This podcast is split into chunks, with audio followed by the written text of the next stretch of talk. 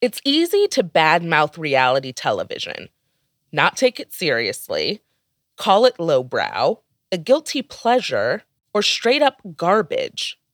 I've heard it all. But reality TV is as much a lens into our cultural zeitgeist as the latest issue of The New Yorker. Whether you want to admit it, though, you probably know the names Snooki, Lisa Vanderpump, or Kim Kardashian. So, how did we even get here? A place where two dozen men or women compete to find a soulmate on national television. A place where people will put everything on the line, including their survival, for a million dollars. A place where a Kardashian's offhand comment can make a company's stock plummet. This is Spectacle, an unscripted history of reality TV. And I'm your host, Mariah Smith. I'm a TV writer, comedian, and producer who watches, studies, writes about, and in all ways consumes more than my fair share of reality TV. You may have read my column in New York Magazine's The Cut, where I point out the continuity errors on keeping up with the Kardashians. Or you've read my review of Lisa Vanderpump's bar Tom Tom. Shout out to the fish tacos. And speaking of Lisa, I also worked on Watch What Happens Live with Andy Cohen. Point is, I'm not only a student of the genre, but I've also worked in the reality TV sphere, and I want people to love and appreciate it as much as I do. So join me as we reconsider reality TV the good, the bad, and the ridiculous. In each episode of the podcast, we'll dive into a particular show and explore the way it shaped our culture and how our culture shaped it. We'll speak to people who know these shows best, like journalists. And I think the kind of beltway political establishment the people that brag about never never having watched the kardashians it's like well then you're not doing your job critics. If we see casting for conflict in the real world, we see casting for conflict, but now let's also like have them be starving in Survivor. Comedians. I always say like reality TV is nothing without villains, and this show is just 70% villains. Cast members. Eh, I was called like old maid of the week, or people like Elisabeth Hasselbeck on The View saying that I was going to be a bachelorette for the rest of my life. And we'll talk to the fans who have watched the genre explode over the past three decades. We'll nerd out, we'll gossip, we'll break the fourth wall. We'll learn about story producing, racist casting, or editing that reinforces messed up tropes.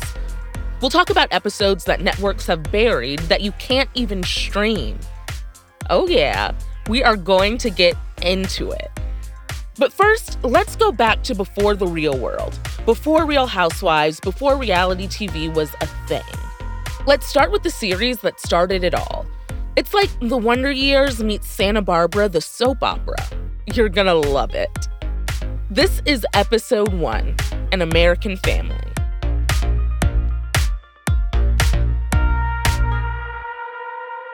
Let's take a quick break and hear a word from our sponsors. Hey, it's Kaley Cuoco for Priceline. Ready to go to your happy place for a happy price? Well, why didn't you say so? Just download the Priceline app right now and save up to 60% on hotels. So, whether it's Cousin Kevin's Kazoo concert in Kansas City, go Kevin, or Becky's Bachelorette Bash in Bermuda, you never have to miss a trip ever again. So, download the Priceline app today. Your savings are waiting. Go to your happy place for a happy price. Go to your happy price, Priceline. Do you ever wonder how celebrities order food? Like, is Sarah Paulson a Diet Coke or a regular Coke girlie? Some peasant Coke? No. Or how does Sofia Vergara order a pizza? No, nothing. No tomatoes. I cannot eat tomatoes. tomatoes? Yes. Are you cool with mushrooms? Not really. if these are the details you need, and I know you do, I have the podcast for you. I'm Jesse Tyler Ferguson, and on my podcast, Dinners on Me, I take some notable friends of mine out to dinners in Los Angeles and New York City. Listen wherever you get your podcasts. That thing was delicious.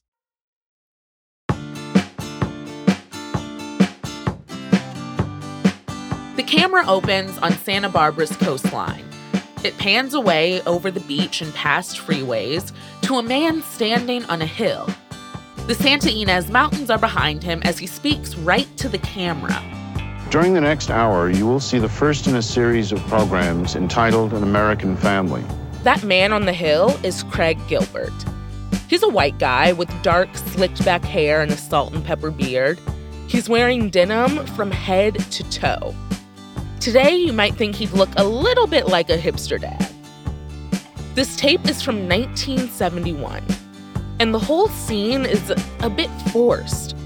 Back then, Craig was a producer for New York City's PBS affiliate, WNET. He was already a respected documentarian, and before that, he'd produced a film on the legendary anthropologist Margaret Mead. Here, he's introducing his latest show, or should I say, his latest subjects the Loud family of Santa Barbara, California. A family who would change his career forever. From May 30th, 1971 to January 1st, 1972, the family was filmed as they went about their daily routine. The Louds, he says in so many words, are the personification of westward expansion. They came here to raise their five kids in Santa Barbara. You know, a place that seems kind of perfect for raising a family. It's idyllic. 78 degrees in the summer and 65 degrees in the winter, he says. This is the setting for our series. This is the home of the William C. Loud family. The Louds are neither average nor typical. No family is. They are not the American family. They are simply an American family. The B roll of Santa Barbara cuts to a montage of the Louds. There's Bill talking on the phone, that's the dad. His wife Pat walking around outside. Their five kids doing stuff kids do, like playing the guitar, fixing their hair, cleaning their room. Their faces get arranged like tiles in a Brady Bunch esque way. But, unlike the Brady Bunch, you know, things are not going to work out perfectly. Because when the title credits come up, An American Family, the word family shatters like glass. And Pat Loud, when she saw the series title film, which I suspect was when the show was actually first broadcast, said, Wow, they're breaking us up before we've even begun, which is true. That's Jeffrey Ruoff. He's a documentary filmmaker and film historian who teaches at Dartmouth. And he wrote a book on the series called An American Family A Televised Life. That first episode starts at the end, the very last day the cameras were rolling. It was New Year's Eve, 1971. An American Family crosscuts between Pat at home with her children who are having a big party, celebrating New Year's, and Bill, who's out celebrating New Year's with another woman. And so, from the very first episode, you learn that the Louds are going to separate.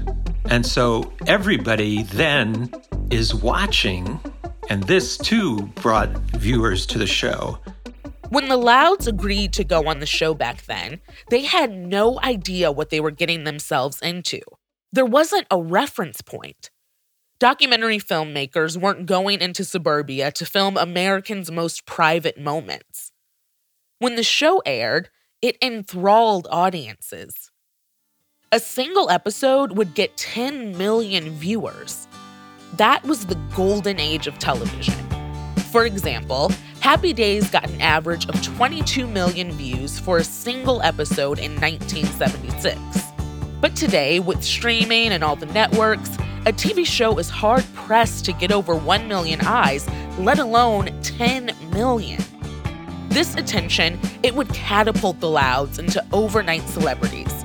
An American Family paved the way for an entirely new form of programming, a new genre of television that would fully change our culture. What we now call reality TV. There is no question that the presence of our camera crews and their equipment had an effect on the Louds, one which is impossible to evaluate. It is equally true that the Louds had an effect on us, the filmmakers. An American Family was certainly producer Craig Gilbert's baby. But he wasn't really on set, if you can even call it that. He was in New York most of the time. The crew, the people there practically 24 7, were a husband and wife team. I'm Susan Raymond, and I was the sound recordist and the director of the um, series. I'm Alan Raymond. Uh, our actually our screen credits are filmmakers, the filmmakers of the series. I was the director of photography and filmed it all as well. Alan and Susan were married five years at this point.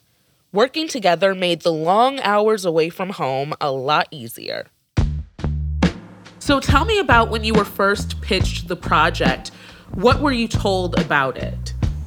We had worked with the producer before, and he had this concept that he had to do a California family uh, because the, the California family represented the future. The American dream. In 1971, Santa Barbara was sexy. It screamed bikinis, beach clubs, year round tans. And Pat and Bill were part of all of that. Well, they're a very attractive couple and they had been married 20 years. And Pat was a beautiful, I'd have to say, homemaker. She loved her children. She had five teenage children, each one a year apart. And Bill was the salesman. He could talk to anyone about anything. She wasn't kidding.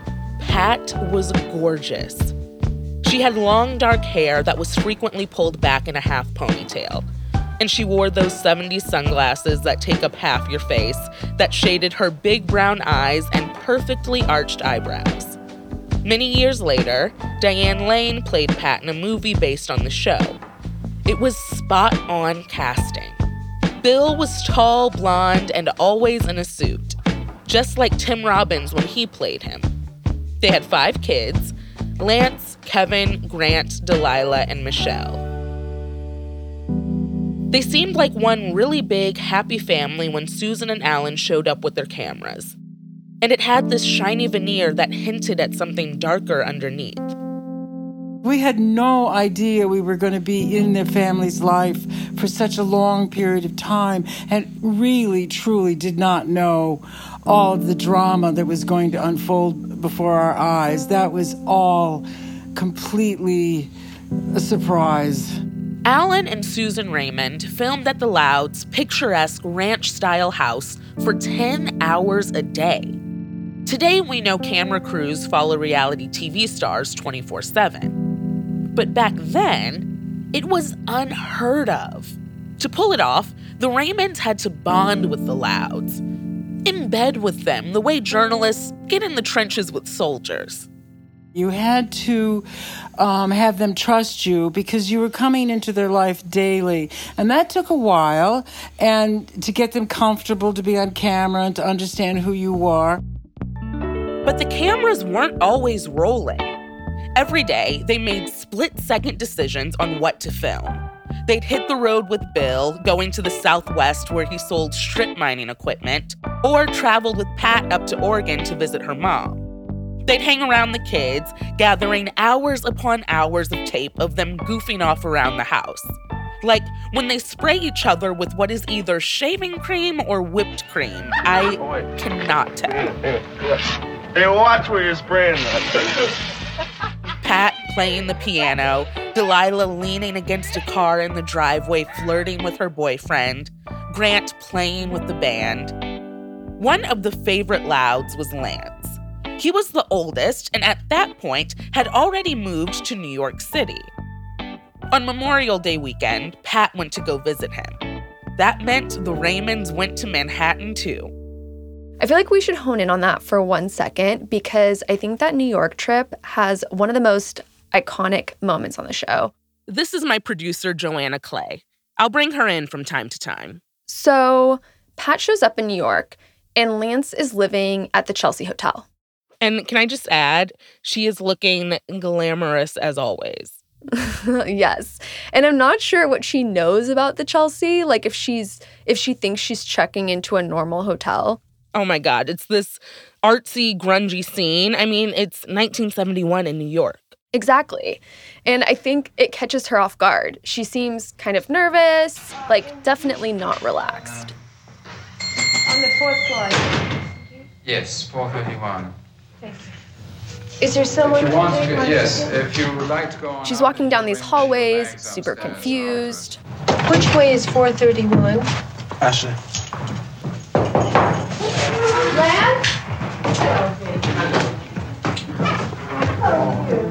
Fine. Oh, this is Soren. Hi. Soren, How are you? nice to meet you. I thought You look really nice. I thought you were going to come down and, and be in the lobby, and I got down there and you weren't there. You look so nice, yeah. You mentioned Pat might think this is a normal hotel, but the Chelsea wasn't just any hotel.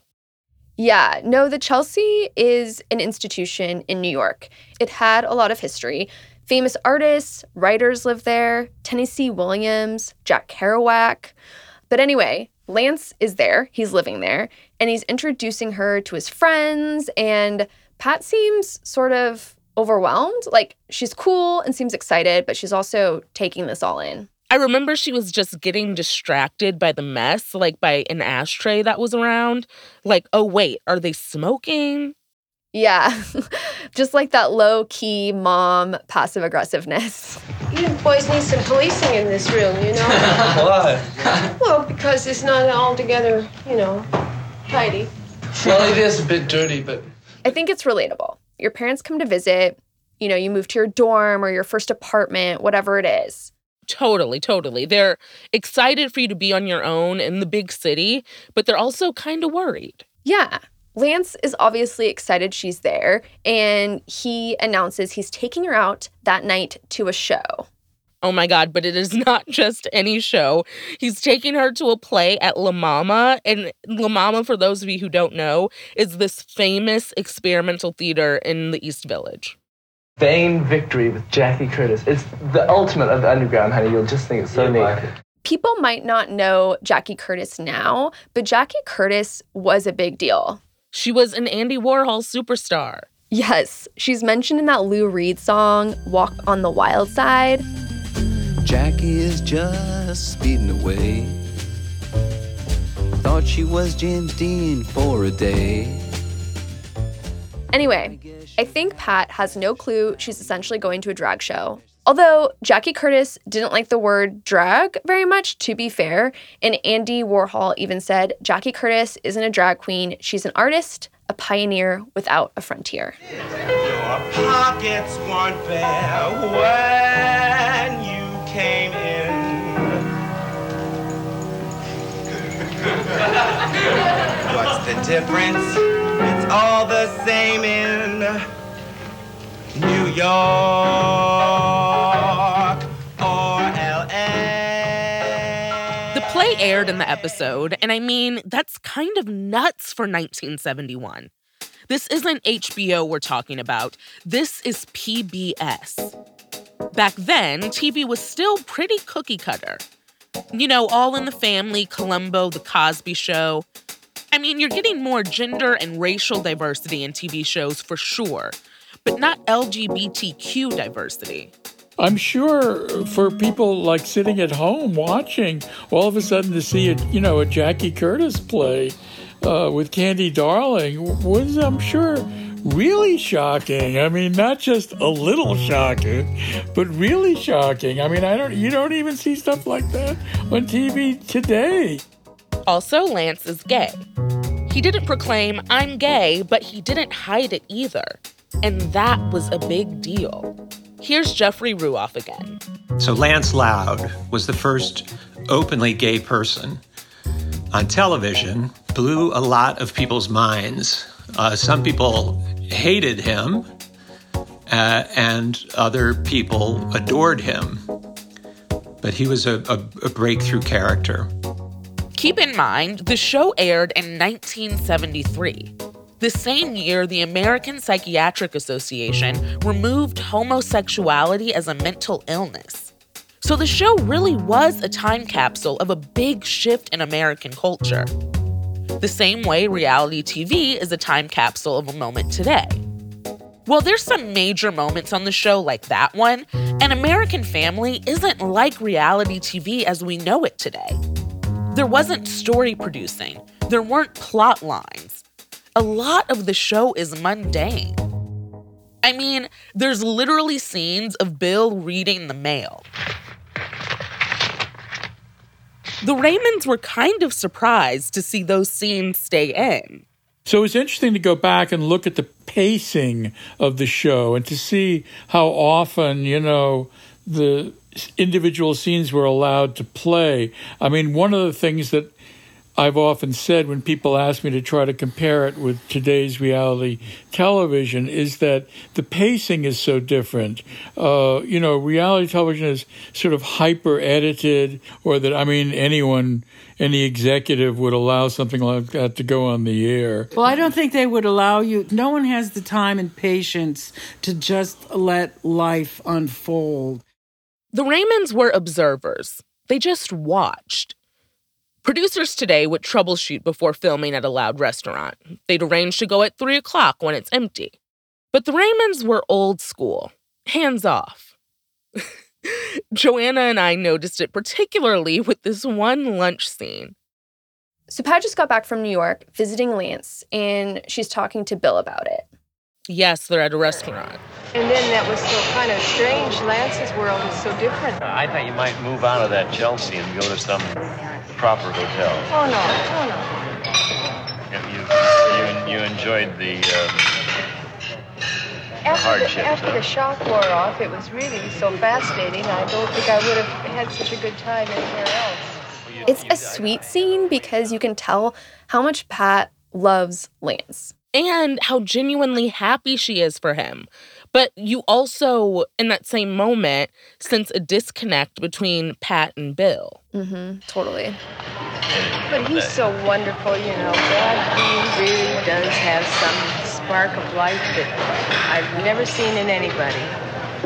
He walked down the street and he'd sing and, you know, and dance and just so much life. And, and so funny to talk to.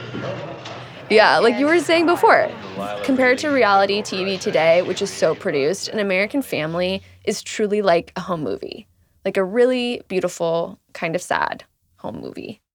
There were hints along the way that Bill and Pat were having marital issues, but they were subtle. They weren't sneaking kisses or holding hands. They barely spent time together, but that's not that weird for a big family. And considering Bill is gone for work all the time, they just seemed independent. For example, in episodes four and five, they take separate vacations. In episode six, they go to a community event. The fiesta is at a restaurant called El Paseo. Again, it is so loud. You would never hear something like this on TV today.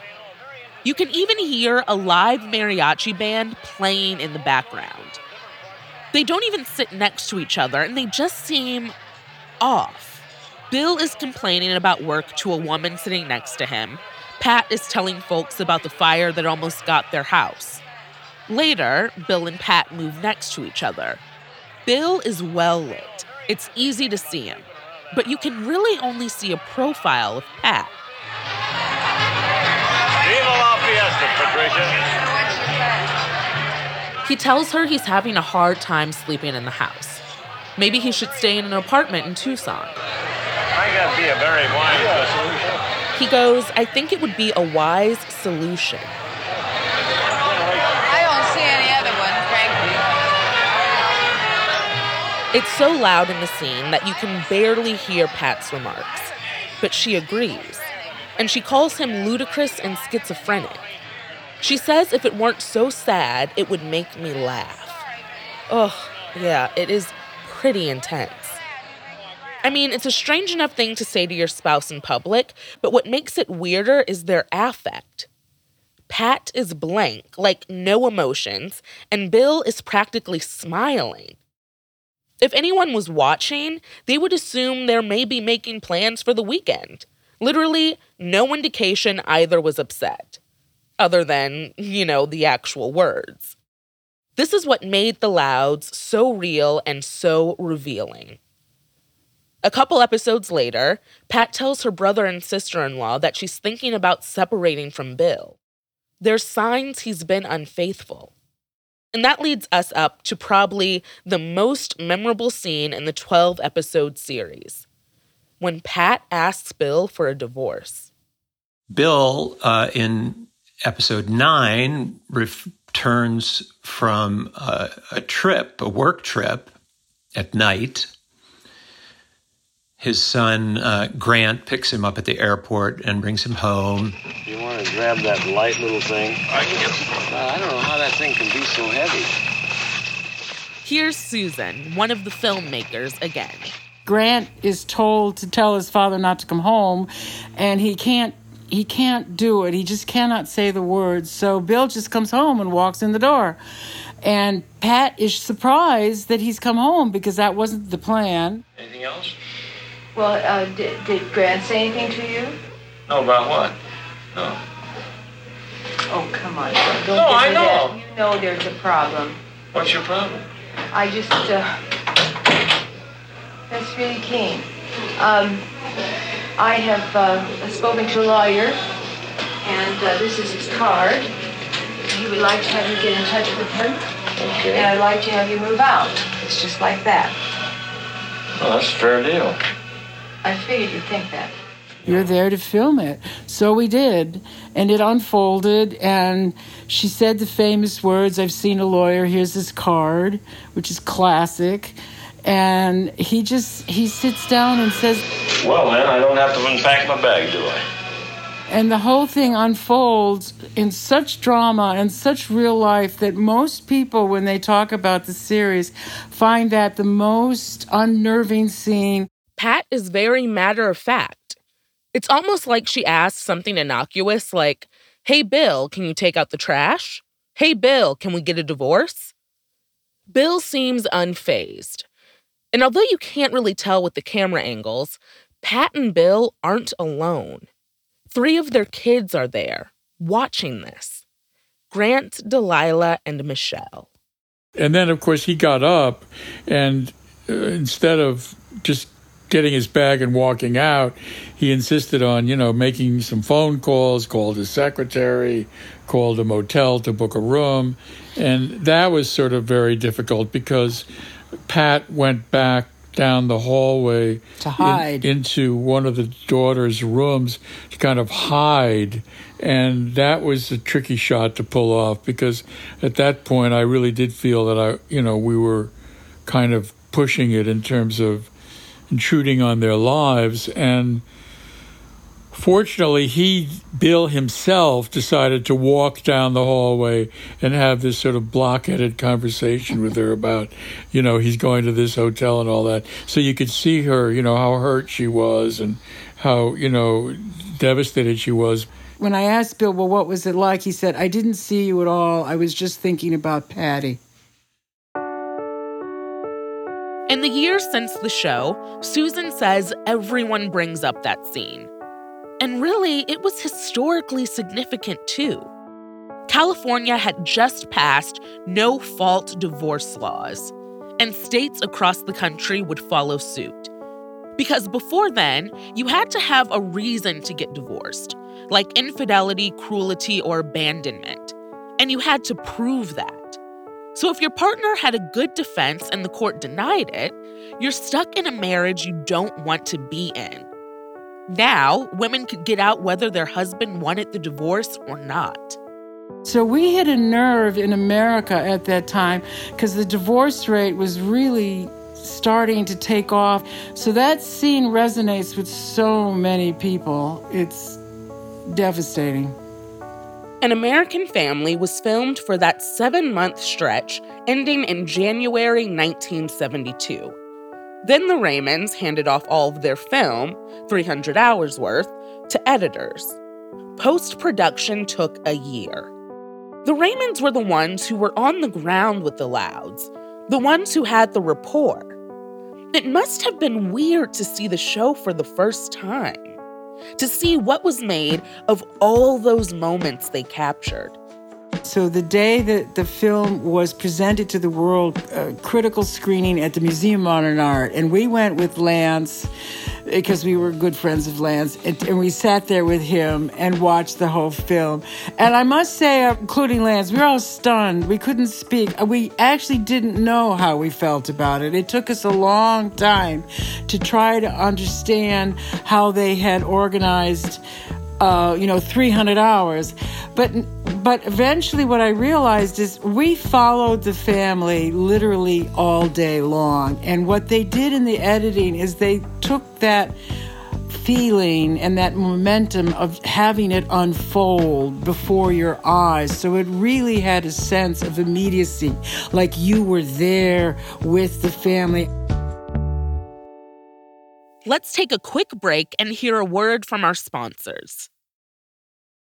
It's hard to say if production changed the Louds, but the broadcast certainly did.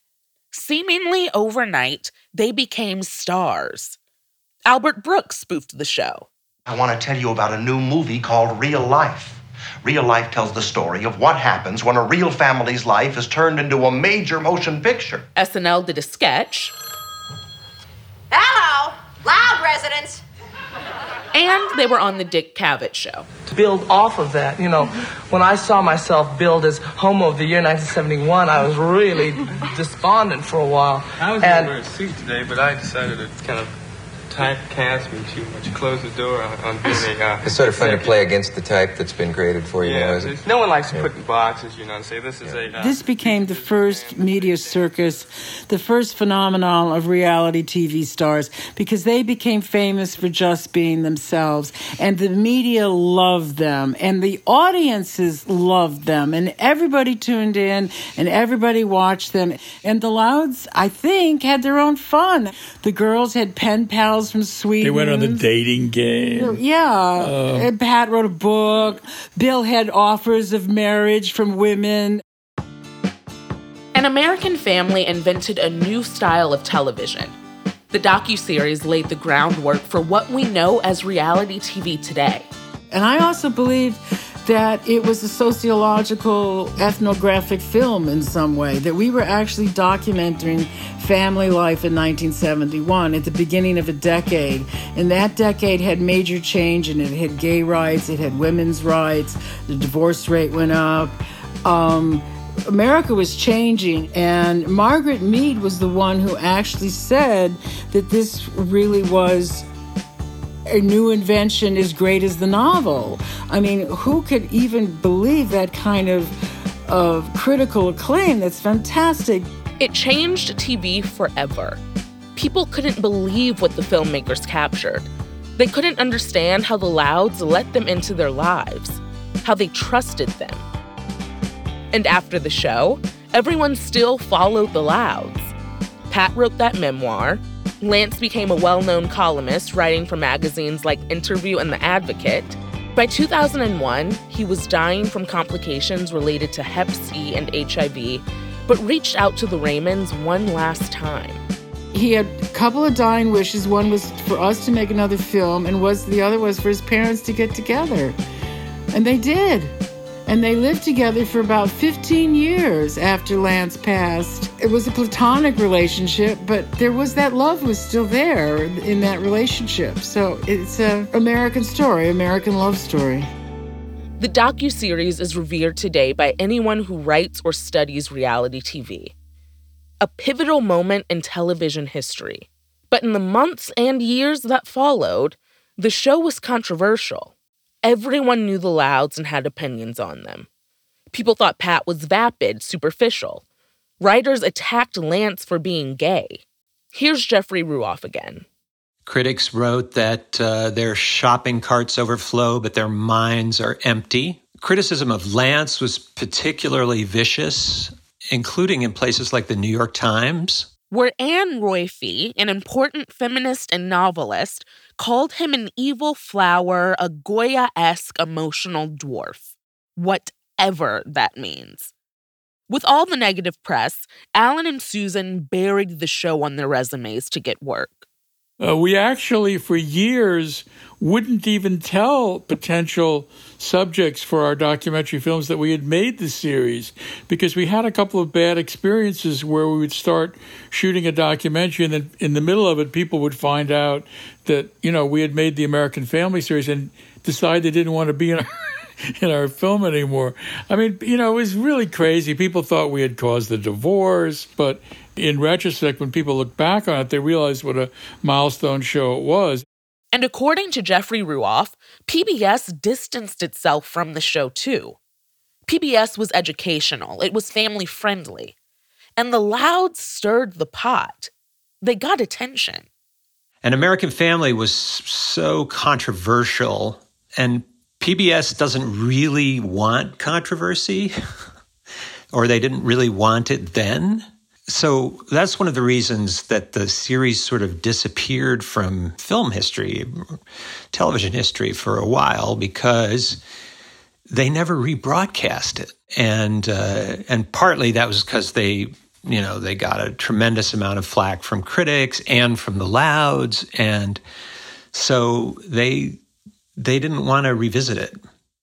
You can't stream the original broadcast of an American family anywhere.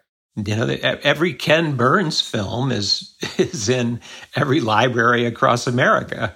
There are no libraries that have copies of an American family. And that's a shame. An American family isn't something we should bury or forget about. It started it all.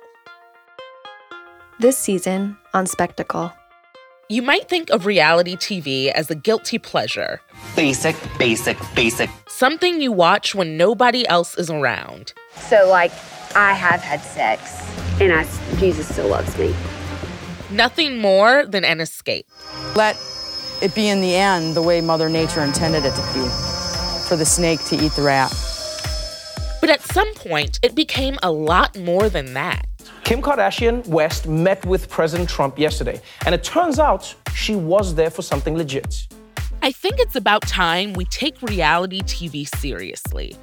The Real Housewives and the Fab Five are as important to our culture as today's New York Times. I know it sounds crazy, but I talk to experts about it, and they tell me I'm right. I mean, what do we learn about Survivor? We learn that we don't live in a meritocracy. It doesn't matter how well you perform at challenges. If people decide that you are not their kind, uh, they don't want you on their tribe, you get voted out. And that's a really sobering reality to kind of realize about our society.